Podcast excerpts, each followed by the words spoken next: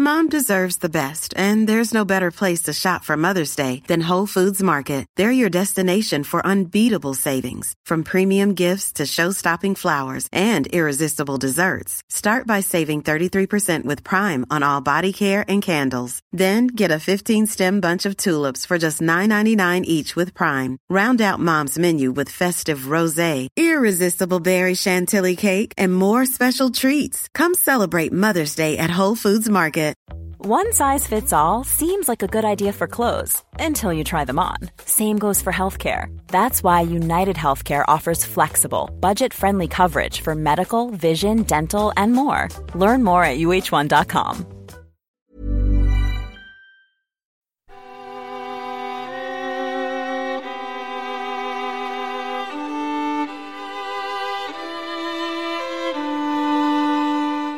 When Diplomacy Fails presents the July Crisis Anniversary Project, a day by day account of the events that occurred 100 years ago.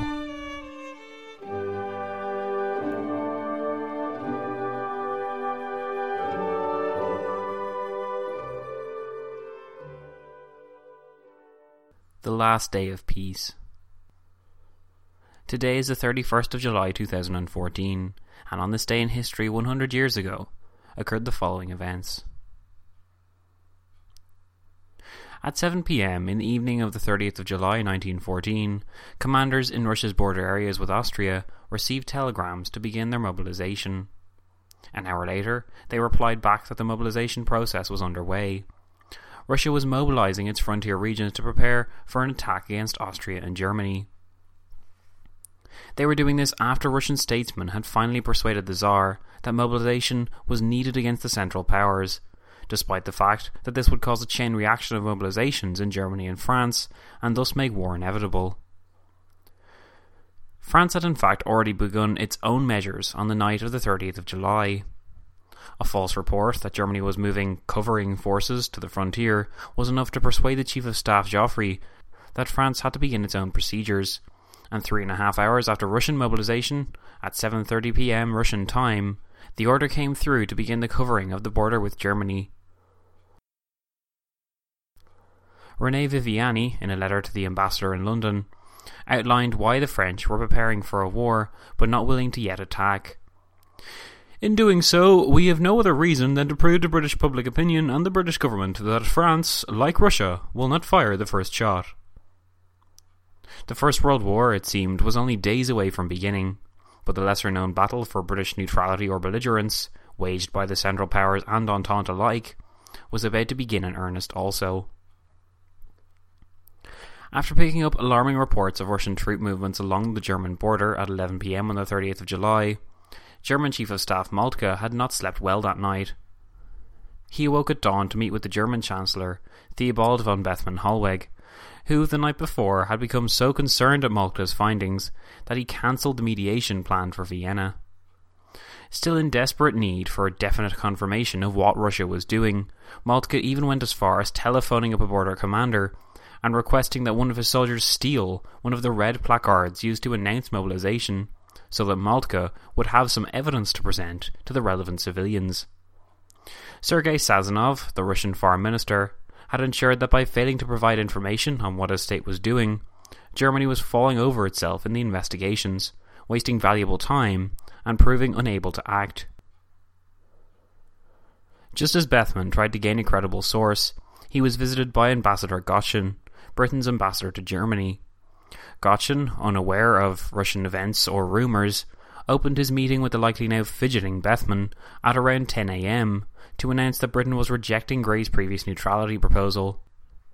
But Bethmann blurted out in his excitement that he had just received news from the Russian frontier which, if confirmed, would create a very grave and dangerous situation that might oblige Germany to make a serious communication to the Russian government. Bethmann claimed that the Russians had destroyed their customs houses on the German frontier and had carried off their money in chests into the interior. Goschen seems to not have really grasped the gravity of the situation, mainly because he was just as out of the loop as Grey was in London, so he replied to Bethmann that these proceedings, if true, seemed to be not so much a menace to Germany as measures of precaution, uh, to meet all emergencies. In response, Bethmann shook his tired head and countered that, on the contrary, taken with other news which had reached him both from Russia and Sweden, the above news threatened general mobilization. Bethmann then issued a stern warning, which Gottschalk recorded, as well as the rest of the conversation that he was later sent to Grey. If the news he received proved true, and Russian military measures were also being taken against Germany, he could not leave his country defenceless while other powers were gaining time. He was now going to see the Emperor, and he wished me to tell you that it was quite possible that in a very short time, perhaps even today, that they would have to take some very serious step. The ill-informed Gottschalk left the room, and Bethmann then participated in an emergency meeting with Moltke and the Minister for War Erich von Falkenhayn. Before Moltke could assemble the relevant facts, the German ambassador to Russia, Heinrich Pourtalès, did the work for him. Pourtalès sent a message to Berlin confirming the Russian moves at 11:40 a.m. on the 31st of July, with the no-nonsense message announcing General mobilization, Army and Navy ordered. First day of mobilization, 31st of July. By reporting back to Berlin with haste, Pourtalès had confirmed the worst fears of Bethmann and vindicated the opinions of first Falkenhayn and now Moltke. The time for talking was over. Russia had forced the issue, and unless she stopped what she was doing, there would be war. Germany now began its period preparatory to war. Kaiser Wilhelm II wasted no time signing the order into law at 3 pm. This would heighten security on the railways, inaugurate military censorship and martial law, and cancel all leaves, not to mention the strengthening of border defences and the suspension of postal traffic across the frontier. Unlike Russia's equivalent, though, this imminent danger of war procedure would automatically lead to war within a few days, because of the way it had been previously designed to lead straight from preparations to mobilization. This was why Bethmann had previously been so hesitant to order it into law, but now he clearly had no choice. Before he had learned of the Russian mobilization, though, Wilhelm seemed content to continue the correspondence with the Tsar, and in a letter to him on the morning of the 31st of July, wrote On your appeal to my friendship and your call for assistance, I began to mediate between your and the Austro Hungarian government. While this action was proceeding, your troops were mobilized against Austria Hungary, my ally. Thereby, as I have already pointed out to you, my mediation has been made almost illusory. I have nevertheless continued my action. I now receive authentic news of serious preparations for war on my eastern frontier. Responsibility for the safety of my empire forces preventative measures of defence upon me. In my endeavours to maintain the peace of the world, I have gone to the utmost limit possible. The responsibility for the disaster, which is now threatening the whole civilized world, will not be laid at my door. In this moment it still lies in your power to avert it. Nobody is threatening the honour or power of Russia who can well afford to await the result of my mediation. My friendship for you and your empire, transmitted to me by my grandfather on his deathbed, has always been sacred to me. And I have honestly often backed up Russia when she was in serious trouble, especially in her last war. The peace of Europe may still be maintained by you, if Russia will agree to stop the military measures which threaten Germany and Austria Hungary. This incredible appeal would likely have been torn in half by Wilhelm had it still been in his hands once he learned of Russian mobilization. But this telegram was in fact sent in response to rumours in the early morning when Wilhelm still believed that the peace could be saved. By signing his own version of the period preparatory to war into law, though, after receiving the news, the Kaiser effectively ripped up the telegram anyway, since now that Germany was answering Russia's measures, it would be next to impossible to pull back as before. By 3:30 p.m. today, Bethmann had informed his ambassadors in the major European capitals, including in Russia, of the German countermeasures. To Europe, though, mostly unaware of Russian secret actions that the German ambassadors and representatives now informed them of, the German actions seemed like the first act of the march to war, rather than the eventual response to Russia. Despite this, though, and despite Sazonov's efforts to keep Russian measures secret, for who knows how long, a panic selling began in the financial markets. At 10:15 a.m., the London Stock Exchange was forced to close to prevent the drop and panic in the share prices, something which hadn't occurred since 1773, when news across the Atlantic had then provoked a similar result. Sentiment in London remained ardently against intervention. No doubt the opinion of the populace would have been welcome news to Germany, and especially Wilhelm.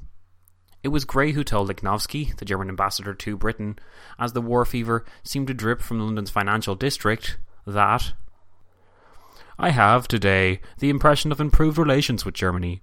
Perhaps also some friendly feeling in the cabinet makes it possible that, in the case of war, England will probably adopt an attitude of waitful watching.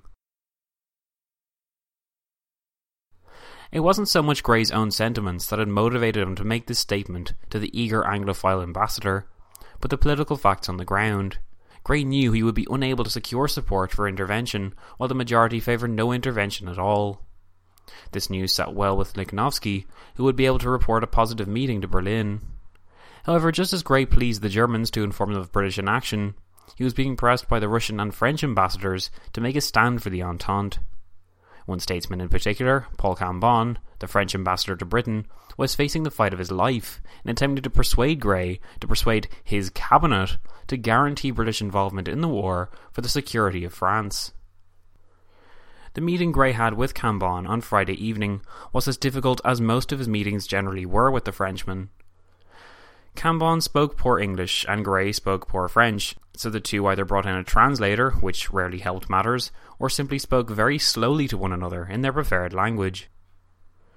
Grey had reported to his ambassador in Paris before he met with Cambon that no one here feels in this dispute, so far as it has gone yet, that British treaties or obligations are involved. Grey concluded by saying that he could offer France no definite pledge in the war, his face to face meeting with Cambon later didn't promise much better results for the now anxious French ambassador. Grey opened the meeting between himself and Cambon by trying to reassure the ambassador of Britain's previous suggestions to Germany. We had not left Germany under the impression that we would stand aside, adding that he had told Lichnowsky earlier that day that in the event of a conflict, we should be drawn into it. In fact, he had issued this warning to the German ambassador on Wednesday, and the situation remained as uncertain now as it did then in Grey's political mind. Cambon asked Grey straight up for a commitment, to which Grey replied that he could not give any pledge at this present time. Surely panicking deep down, Cambon outwardly expressed deep disappointment and tried to ascertain whether we would help France if Germany made an attack on her. But Grey's answer was the same. As far as things have gone at the present, Grey claimed, we could not take any engagement. Paul Cambon may have felt let down, but worse was yet to come in the conversation. As if trying to change the subject, Grey informed Cambon that Russia had ordered a complete mobilization of her fleet and army. Later documents would reveal that the British Foreign Office cited the German embassy as the source for this information, which Russia and France were still apparently reluctant to share, with their supposed Entente ally. But it was the next bit of the conversation that likely kept Cambon awake at night. Russia's mobilization, Grey informed Cambon, would precipitate a crisis and would make it appear that German mobilization was being forced by Russia. This incredible threat, if one could call it that, must have struck Cambon like a thunderbolt, and indeed, if Sazonov or Poincaré had heard it, then they would have realized that their entire policy was on the ropes. All of Sazonov's secrecy following the issuing of mobilization, and all of Poincaré's silence about Russian moves to his ally, were aimed at persuading Britain that it was not the Entente, but the Central Powers and Germany that were firing the first shots and landing the first critical blows. The fact that Grey stated so plainly how the situation would look to British opinion if Russian measures were discovered to be true suggested that the Franco Russian fears had not been unfounded. The only chance they had for British intervention, it seemed, was the illusion that Germany fired first. And as this meeting was starting to demonstrate to Cambon, that illusion on the 31st of July was hanging by a thread. Grey soon changed the subject back and adopted his older, less meaningful tone. Because he simply didn't know how or if he was going to get the cabinet to approve intervention for France, he had to continue to stall and hedge in the hope that eventually a promise would be forthcoming. It is difficult to ascertain from the records whether Grey genuinely wanted to intervene at this point. Certainly his like-minded colleagues, including Churchill, wanted to. Though he considers himself a member of the interventionist party, his hands were tied now, and they would be even more so if it was discovered in London that St. Petersburg had set the entire march to war in motion in the first place.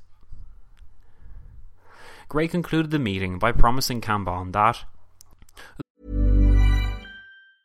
A lot can happen in three years, like a chatbot may be your new best friend. But what won't change? Needing health insurance. United Healthcare Tri Term Medical Plans, underwritten by Golden Rule Insurance Company, offer flexible, budget friendly coverage that lasts nearly three years in some states. Learn more at uh1.com. When you're ready to pop the question, the last thing you want to do is second guess the ring. At Bluenile.com, you can design a one of a kind ring with the ease and convenience of shopping online. Choose your diamond and setting. When you find the one, you'll get it delivered right to your door. Go to Bluenile.com and use promo code LISTEN to get $50 off your purchase of $500 or more. That's code LISTEN at Bluenile.com for $50 off your purchase. Bluenile.com code LISTEN. Quality sleep is essential. That's why the Sleep Number Smart Bed is designed for your ever evolving sleep needs. Need a bed that's firmer or softer on either side? Helps you sleep at a comfortable temperature? Sleep Number Smart Beds let you individualize your comfort so you sleep better together. JD Power ranks Sleep Number number 1 in customer satisfaction with mattresses purchased in-store. And now, save 50% on the Sleep Number limited edition Smart Bed for a limited time. For JD Power 2023 award information, visit jdpower.com/awards. Only at a Sleep Number store or sleepnumber.com. The cabinet would certainly be summoned as soon as there was some new development, but at the moment the only answer I could give was that we could not undertake any definite arrangement. Cambon, infuriated, went complaining to the like minded Under Secretary Sir Arthur Nicolson, who thereafter met with Grey. Grey reminded Nicolson that he had recently sent a letter to Paris and Berlin, which had demanded a pledge from both to respect the sovereignty of Belgium. Grey said that if Berlin refused, then perhaps on these grounds he could lobby more effectively for intervention. Grey seems to not have yet fully grasped the fact that if he did try to make this presentation amidst the facts that were now emerging, that the anti-interventionists would bring up the fact that Russia had in fact started the whole mobilization process in the first place, and that this meant Germany was merely defending itself. On the other hand, perhaps he did realise this and was merely trying to pacify Nicolson and please as many people at once. It was difficult to call. Certainly for the average Londoner on the street, Grey was going to have to do better than use the implications of the Entente if he wanted to rouse their empathy and support for the war. He would need a far more sympathetic cause. In a memorandum on the 31st of July, one of Grey's interventionists' colleagues, a man named Eyre Crowe, wrote up how and why Grey and Britain could and should justify intervening on behalf of France. Crowe utilised a moral argument, claiming that while the entente between Britain and France did not explicitly state the British participation in the war, that circumstances had led to a situation in 1914 whereby France was relying on Britain for its security. An example of this is seen in the fact that France had left its northern coasts undefended and had moved its navy to the Mediterranean. Thus, Crowe argued, if Britain remained on the sidelines, French coasts would be hideously bombarded and all because the French navy had left them undefended, with the understanding that Britain would defend them when the time came. He wrote, the argument that there is no written agreement binding us to France is strictly correct. There is no contractual obligation, but the Entente has been made, strengthened, and put to the test and celebrated in a manner justifying the belief that a moral bond was being forged. The whole policy of the Entente would have no meaning if it does not signify that in a just quarrel England would stand by her friends. This honourable expectation has been raised. We cannot repudiate it without exposing our good name to grave criticism. However, Britain did take some technical steps that benefited the French and Russians. Churchill seized the two dreadnoughts that were headed for Turkey, but not out of love for Russia. As the First Lord of the Admiralty understood it, all vessels were now necessary for the impending naval war against Germany. With France expected to bear the brunt of Germany's initial assault, the unfortunate result of Russian mobilization for France was that it now meant a timer was ticking before German boots arrived on her soil. So to stop them, she had to mobilize herself. But the timetable was tight. The most recent mobilization plan, 27, had envisioned the completion of French mobilization by M plus 9 or 10, yet the German equivalent of these measures expected to be finished by M plus 12, to be ready for the offensive into the west by M plus 13. It gave France some extra time to gather its offensive into the occupied Alsace Lorraine territory that virtually everyone in Europe foresaw. Though the military plans of both powers are not our concern in this project, it is still interesting to note how logistics played such a critical role in the fundamentals of diplomacy. In other words, had the powers of Europe not been working off such a stringent timetable, whether it was Germany with its Schlieffen Plan or France with its Plan 27 to counterbalance the German speed, then perhaps the urgency to mobilise would not have been present, and the requirement to answer force with force would not have been either. France had confirmed by 3:30 p.m. on the 31st of July that Russia had begun its general mobilization, yet again from a German source, this time from France's ambassador to Berlin. When Germany learned of the fact, and the French Foreign Office upheld that she now had, she would feel forced to respond in kind, meaning that a general war was on the horizon. The validity of this assertion was reinforced by Germany's ambassador to France, Baron Schoen, who called at the French Foreign Office at 6:30 p.m. today, even as the French cabinet was meeting to discuss the implications of the Russian mobilization that the French ambassador in Berlin had just delivered. Schoen didn't waste time. He informed Rene Viviani that because of Russian mobilization, Germany now had activated the immediate danger of war at 3 p.m. Schoen continued that the Russian government was being asked to demobilize on her German and her Austrian borders within a 12 hour time limit from midnight until noon Saturday. Barring these orders, Germany would be forced to mobilize, which meant war. In response to this, Viviani made the incredible claim that he had no information at all about an alleged total mobilization of the Russian army and navy. This despite leaving the meeting discussing the news of such mobilization to talk to Schoen. Schoen ignored the lie and went on to ask what the attitude of France would be in the event of a war with Russia. Viviani remained evasive and acted in a similar vein to Grey, although for different reasons. He told Schoen that he could not, as of yet, give an answer, so when Schoen asked if he should begin to get his passports ready, Viviani maintained he should wait.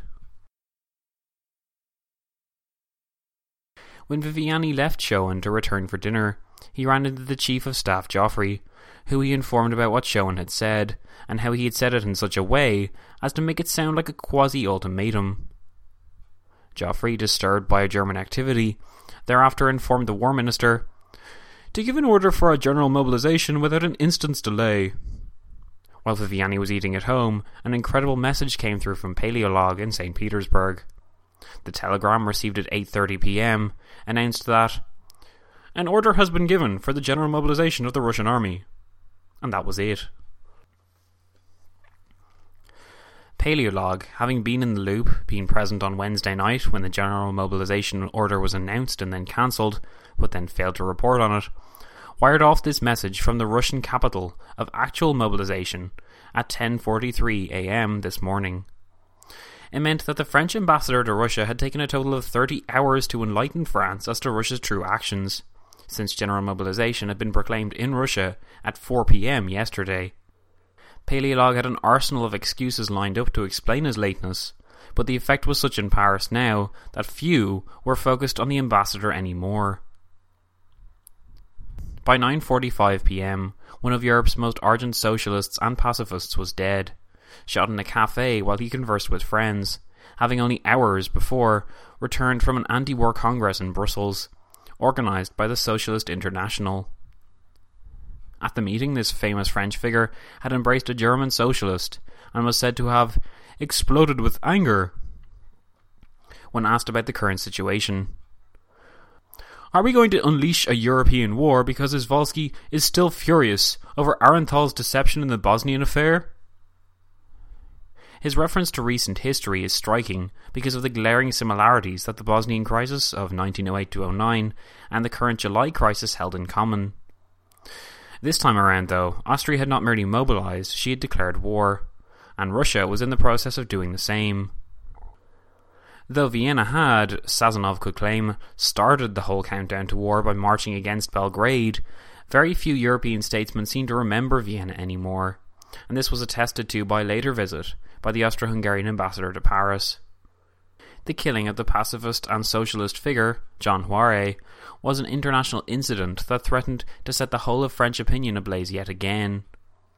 In a panic, did the French government threaten to utilize the list of subversive elements they had gathered in the event of war to safeguard the security of the country.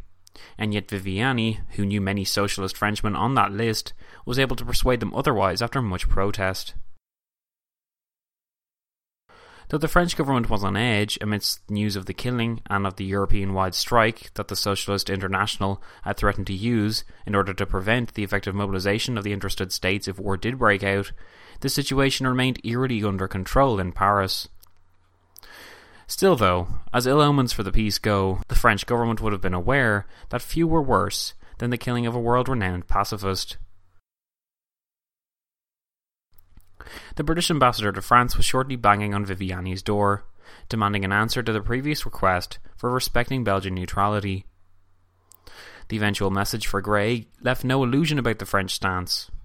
The French government are resolved to respect the neutrality of Belgium, and it would only be in the event of some other power violating that neutrality that France might find herself under the necessity to act otherwise. Though they could guarantee Belgium, France made no attempt to rein in her ally. No correspondence was sent to Sazonov or the Tsar from Poincaré urging for a climb down or begging for the cancellation of the mobilization order that threatened to set Europe ablaze. It appears as though the two French leaders had accepted the course of events.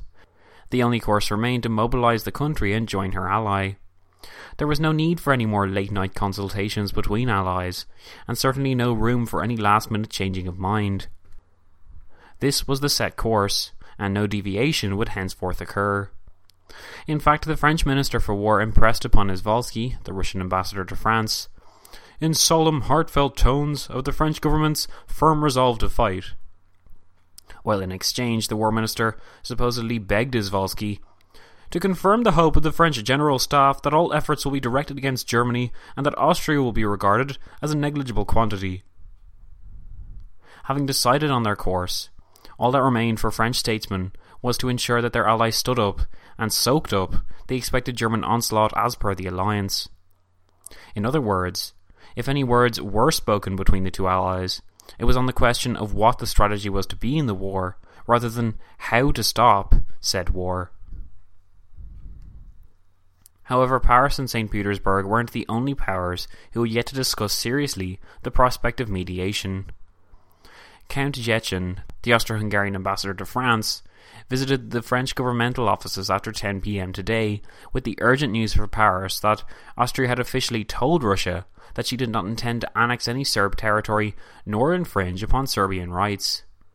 Ziethen assured Viviani's replacement, since the Prime Minister was now in bed exhausted, that it ought to be possible to still settle the question, Austrian mobilization not being war and leaving a few days still for conversations.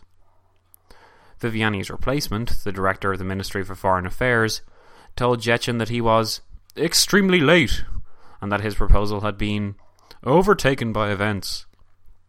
Considering the fact that Russia and Austria had undergone general mobilization and that France and Germany would soon follow suit, calling Ziethen's outdated and overused proposals extremely late seemed like the understatement of the July crisis. Not only had Vienna waited until the latest possible moment to reassure Russia of its intentions in Serbia, but it had also waited until the twilight hours of peace before it pursued Russia's ally in any kind of earnest. Perhaps this was the effect of Bethmann's urgency from the days before. The Chancellor, not wanting to be caught in a European war, had demanded that Austria Hungary effectively surrender itself to the negotiations. The efforts by Vienna now, pathetic, useless, and about a week too late, reflect the entire story of the creaking Habsburg Empire in the July crisis.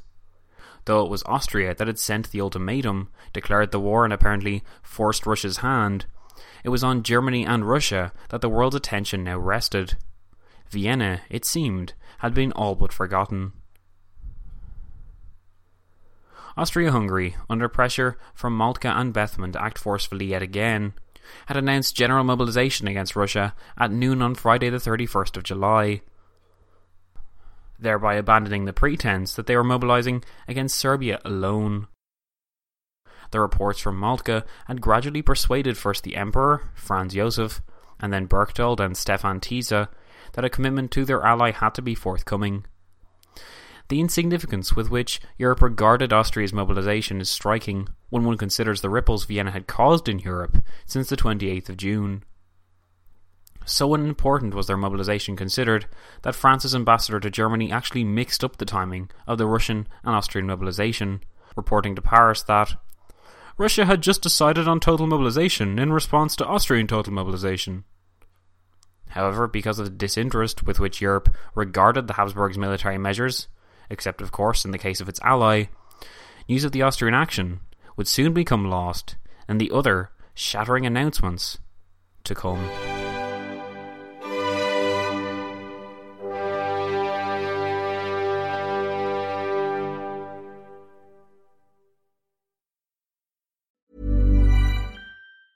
Planning for your next trip? Elevate your travel style with Quince. Quince has all the jet setting essentials you'll want for your next getaway, like European linen, premium luggage options, buttery soft Italian leather bags, and so much more. And is all priced at 50 to 80% less than similar brands. Plus, Quince only works with factories that use safe and ethical manufacturing practices. Pack your bags with high-quality essentials you'll be wearing for vacations to come with Quince. Go to quince.com slash pack for free shipping and 365-day returns. Hey, it's Paige DeSorbo from Giggly Squad. High quality fashion without the price tag. Say hello to Quince. I'm snagging high-end essentials like cozy cashmere sweaters, sleek leather jackets, fine jewelry, and so much more. With Quince being 50 to 80% less than similar brands and they partner with factories that prioritize safe ethical and responsible manufacturing i love that luxury quality within reach. Go to quince.com slash style to get free shipping and 365 day returns on your next order. quince.com slash style